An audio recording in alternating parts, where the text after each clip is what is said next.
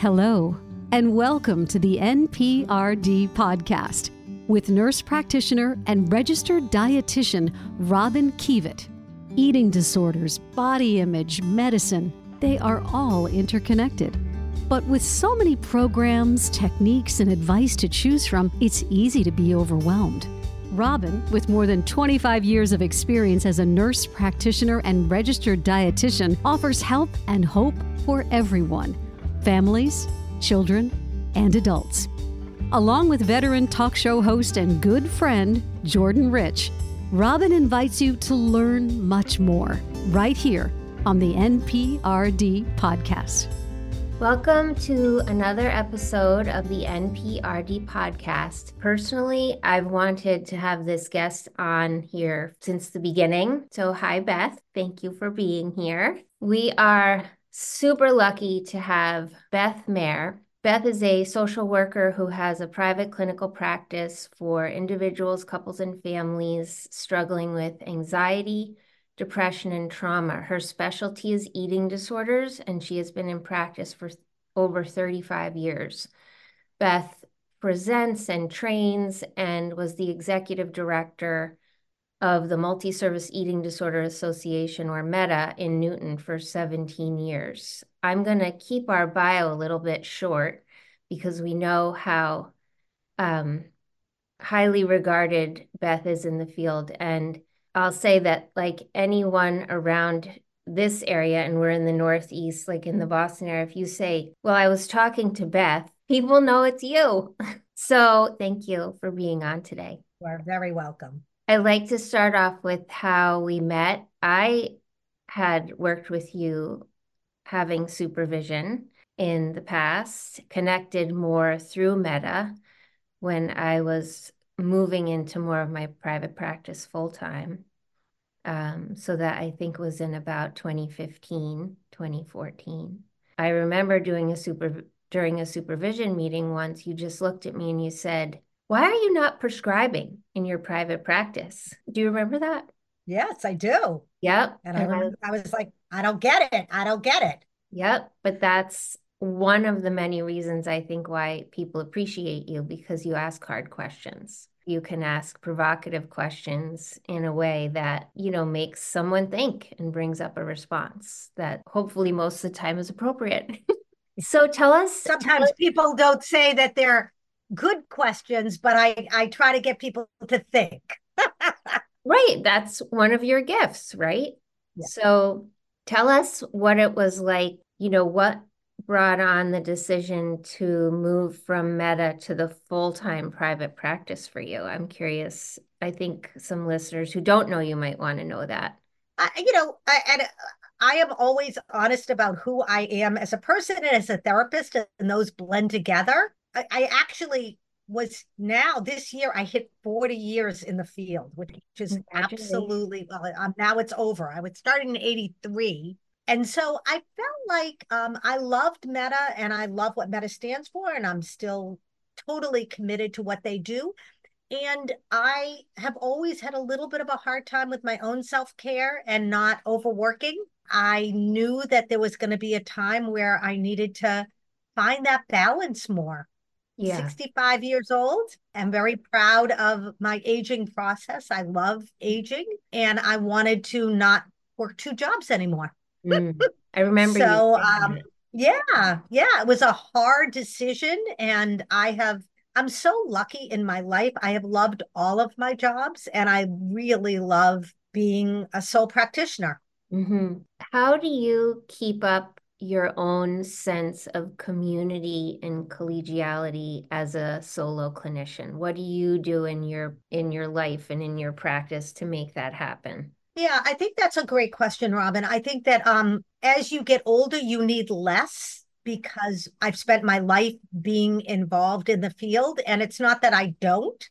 Um, during covid i joined a national support group of people who are in the field mm. not to talk about cases, but to talk about our own experience in isolation. And that was amazing. I have my own supervision group, and then I go to a lot of events. I just went to a dinner with maybe 10 colleagues, you know? So I really make an effort to keep in touch with my colleagues. I still do some supervision myself, so I get to see my colleagues either in person or on the screen. And I do make an effort to be with my colleagues. So I feel actually pretty good. I'm also from a family of social workers. So I've been surrounded mm-hmm. by people in the field my whole life. So you know what to do. And it sounds like the transition to private practice has served you in the ways that you were envisioning. Yeah, no, it's been a it's been it's been really fine and I actually have not felt isolated at all. So with your caseload, are you doing a lot more family work? I'm laughing. Obviously, like you know, I laugh a lot. Uh, yes, I am. Yeah. And no, I may not be in the future mm. because family work, I love my family work. If I could see almost a lot of families during the day, I would do that. But I I, I've ended up working a lot on the weekends because that is the time families can come in, and there's just a limited amount of families you can see. What I really want to do, and I actually did some supervision the other day with a group, and I'm like, who wants to become a family therapist? Because I feel like we are lacking yeah. good family therapists in the field of eating disorders. I work with another family therapist that I share a lot of cases with, and we talk once a week for about a half hour about our cases. Like, great. There just aren't enough of us out there. So, if anybody wants to become a family therapist, just give me a call. It is challenging and wonderful work.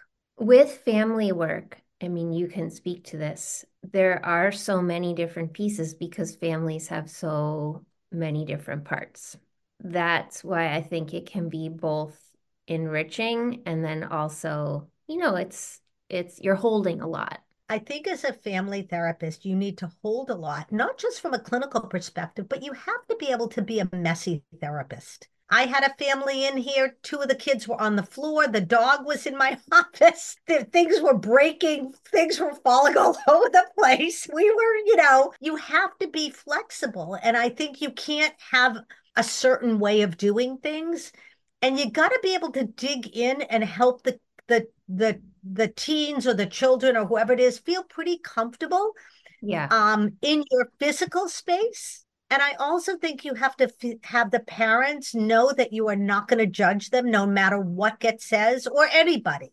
So i think it really takes a lot of grounding as a therapist and and reassurance with the families that you know no matter what your kids say i'm not going to judge you no matter what you however you respond i know that our job is to find the love in this family and the connection. Yeah. and and that's how we have to dig in and work on it. And so it's it's complicated work but i think it's very very satisfying but only for the right person I tend to say to some of the parents that I see, we're always doing our best in every moment. Yes. Because I want them to know that I, I really do think that's true.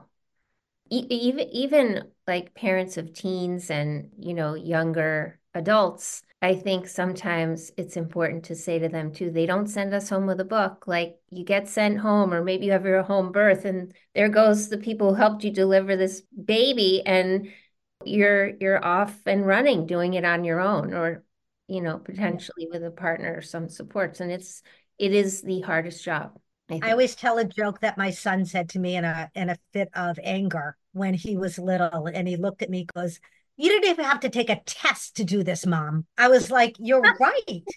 You are so right. There is no test that any parent has to take and anybody become a become a parent yeah. And I tell my patients that I'm like, yeah, we uh, we it is the hardest job. It's actually the hardest job and the best job of my life. And I love being a clinician, but so yeah, I think you have to really be respectful of the process with your families. And again, I'm putting a shout out. Anybody wants to, you know, work in the family field of family therapy, come to me. I was in the eating yeah. disorder section. Yeah, yeah. So where do you see the field going and where do you want to see the field going? So I thought about that question. I'm not sure where the field is going. I can tell you what I'd like to see. I would like to see, honestly, I think that the residential programs and a lot of the programs are dealing with underpaid staff and not a lot training and like not a lot of loving kindness and because it's such hard work in programs and so many people are leaving to start their practices or going to group practices so i think that's going to keep on being problematic um, in terms of getting that level of expertise when we go in i think there are many people that are in higher up positions that have amazing expertise but I think that right out of graduate school, it's hard. That's really, really tough work. So I, I think that that needs to be looked at. I'm hoping that more creativity gets funded by insurances like yoga therapists, you know, people that can help in the field of eating disorders. I don't think that's covered, and we need to be more creative with that. I think we need more expertise in multiple diagnoses. Yeah. You know, you can't just farm out people every time they have a new diagnosis. And in the eating disorder field, it's, you know, major depression, anxiety disorders, uh, OCD, you know, bipolar. And so yeah. it's complicated.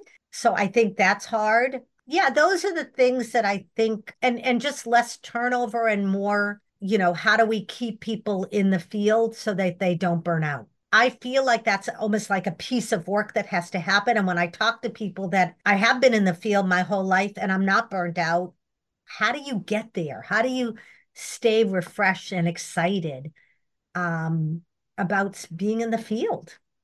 You spoke to that a bit a few minutes ago with your shift towards wanting to do one job, right? Not two jobs. Yep.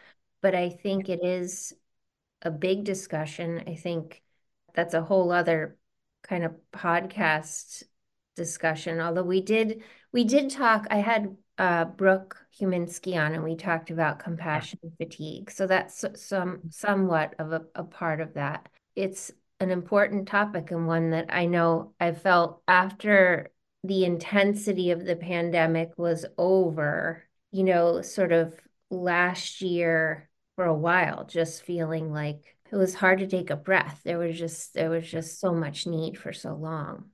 Uh, and I think that we're inundated. I mean, I think we all get so many referrals we can't deal with and we can't take on. And so that adds to what we do every day. I mean, I know for myself, almost many times a week, I'm trying to help somebody find a therapist or nutritionist or psychiatrist, you know, because we can't take it all on. And there's no one, I mean, MEDA is great, but people individually get tons of calls. And right. so we try to, you know, try to have compassion for those people that are writing to us or calling us and saying, I've been looking for six months and I can't find anybody that's covered by my insurance or whatever. Yeah, I think I was thinking about that too on the weekend. You know, how much time do I spend every week having conversations with folks who are seeking care that I can't help? My response is always, I may not be able to help you, or if it's not someone that I can see, whether they came to me looking for a therapist, which I'm not, or, you know, it's a new nutrition case, which I'm not taking, I will put the asks out for them to make sure that they have people to see and send them to MEDA at the same time. Yeah. But it, it is a chunk of time. Yeah, absolutely. Yeah. Absolutely. Tell us, as such an experienced clinician, what would you impart as your pearls to someone in the field? What would you say are the pieces that you really maybe utilize as your own pillars ways of being that you you want really other clinicians to know? Well, the first thing is I believe in laughter. Our work is so serious, but I tell everybody that comes into my office if you cannot tolerate my loud laugh, then you should not be working with me. Okay. If it scares you, if it's, you know, it is automatic. And I believe that we have to find laughter in the times of despair. Mm. Again, both personally and professionally. So that's really important to me. The other thing is, I think that I don't know how to say this, but I think we're experts in everything and experts in nothing. We, if you go to a provider and they're like, I know what we need to do, then I'm like, I'm not sure that's the right provider for you because this is a path that we take with our clients. Honestly, I've been doing this my whole life. I'm recovered myself. And sometimes I don't know what that path is going to look like. And sometimes the path surprises me because my patients recover quickly, and sometimes it takes them way longer to recover. And so I think that we have to be willing to be surprised and not not act kind of high and mightier than we are. We're humans that are doing the best we can. And what I tell my patients is I'm going to be with you and I'm going to keep on trying new things or different things until I run out of ideas. But I'm not, I don't, I can't tell you today this is the path we're going to take to help you recover. I think to your point, the willing to be surprised, I also feel like, I, I think you'd agree, we learn from our patients every day. When I see a new patient for a new medicine assessment, it's me learning about their life and who they are as a person. And when we go to what are possibilities for medicine, it's a discussion. It's what they have, what what have they learned? What do they think about what is right for them? What's wrong for them? It's not right. about here, here's your prescription. I'll see you next week or next month. It doesn't work that way. I, I don't think. Uh, no. And I think you have to have great respect for your clients and listen to them.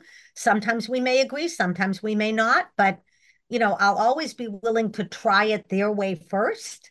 You know, if somebody comes to me and says, I cannot go into a program again, I'm like, okay, let's do the best we can. Let's try to be creative. I understand that. And you have to be respectful if I am at a point where I feel like that needs to be examined, right?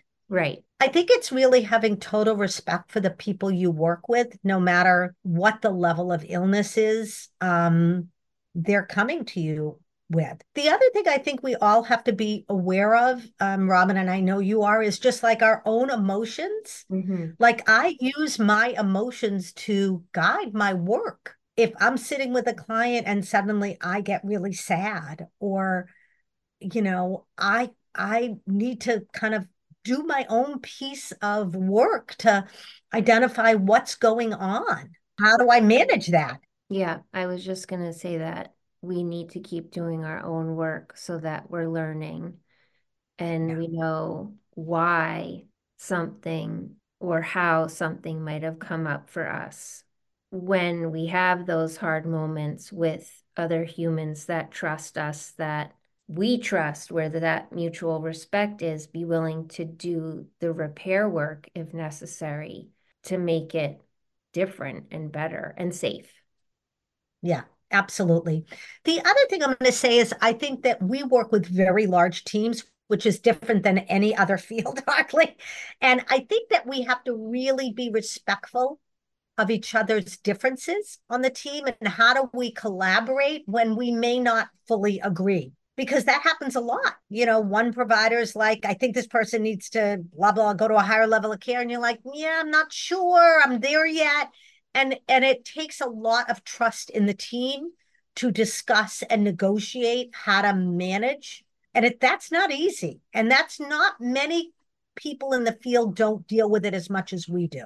I agree with you. I think we we talk a lot on the podcast about collaboration, which has to happen in this area of the field, it is a whole other piece, right? Because then yeah. you, as the clinician, one of the members of the team, are then also working with multiple different providers, some that you know, maybe some that you don't know, and their views and background are going to be different than yours. And then how do you come together or not, right? Because you can right. be in a situation where a team member holds one view and another holds another, and yeah. that's okay. Yeah. Yeah. So I think it's it's more complicated in our field than in others. And I just want to make note of that because it it's a lot of work to collaborate with as many people as we do. I mean, I just did, set up a team meeting. I don't know, it's like with eight different individuals. Like we do that all the time, you know? And it's like, and even actually was very sweet. The family wrote to me and said, I know this is not easy, you know, to organize our schedules and all the team schedules, but it's necessary. It is necessary. And I think that that's something that's different in our field. We do what's necessary to service people, which sometimes is very complicated. It's hard. I'm seeing more families, and I'm sure you are too, where that wasn't the case. And I think it's refreshing to them when it becomes the case. You know, right. there have to be open lines of communication with the school, the PCP, all all the folks yeah. right, on the team. Yeah. yeah. And sometimes, you know, even with our, you know, if you really want to help somebody re- recover, like an adolescent, sometimes it even requires team meetings for everybody once a month. You know, the clinician, the dietitian, the doctor, the parents. You know, sometimes you're working with parents who have divorced with multiple other people involved or grandparents.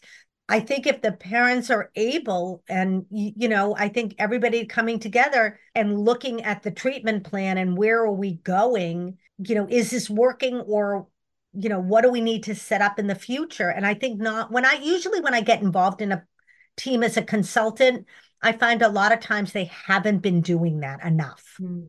And it needs to, and parents need to be empowered to say, I don't know, if you're if you're working with somebody December, but their plan is to send their teen to camp in the summer, it's like, whoa, whoa, whoa, what needs to happen for that to feel safe for everybody? And I I do like what I call a lot of anticipatory work. I and, and people are like, why are you talking about the summer? I'm like, because we need to be at a certain place by March or April mm-hmm. in order for everybody to feel safe to to develop this plan. Right. You know, so I think I think really far ahead of time, which I don't know if that's helpful or not sometimes, but I think it is. I you know, I think a lot of that for me stemmed from college health days. You know, every person I saw would need a new person to see over break or during the summer and making sure those referrals were in place and collaborating with that person um, or that team. And during COVID, what was one of the silver linings was we could keep seeing people state to state, right? That didn't mm-hmm. that didn't go away for that person or that family. And what I'm hopeful for is that we'll see more of an ease for folks in that regard. So it, it is easier for them to not just access care, but keep care and keep consistency of care. I think that's yeah, important. Absolutely. So I'm truly grateful for you being here today. And I know you're a very busy person. And is there anything else that you would like our listeners to hear besides get in touch with you to not, not, not to get in touch with you no, but everybody no, get in touch with you to to find more about how to become a family therapist in the field that of would be, disorders but i am happy to talk to anybody. I like i i think the thing that is most important to me is that i know it's been very controversial lately about palliative care and belief in recovery.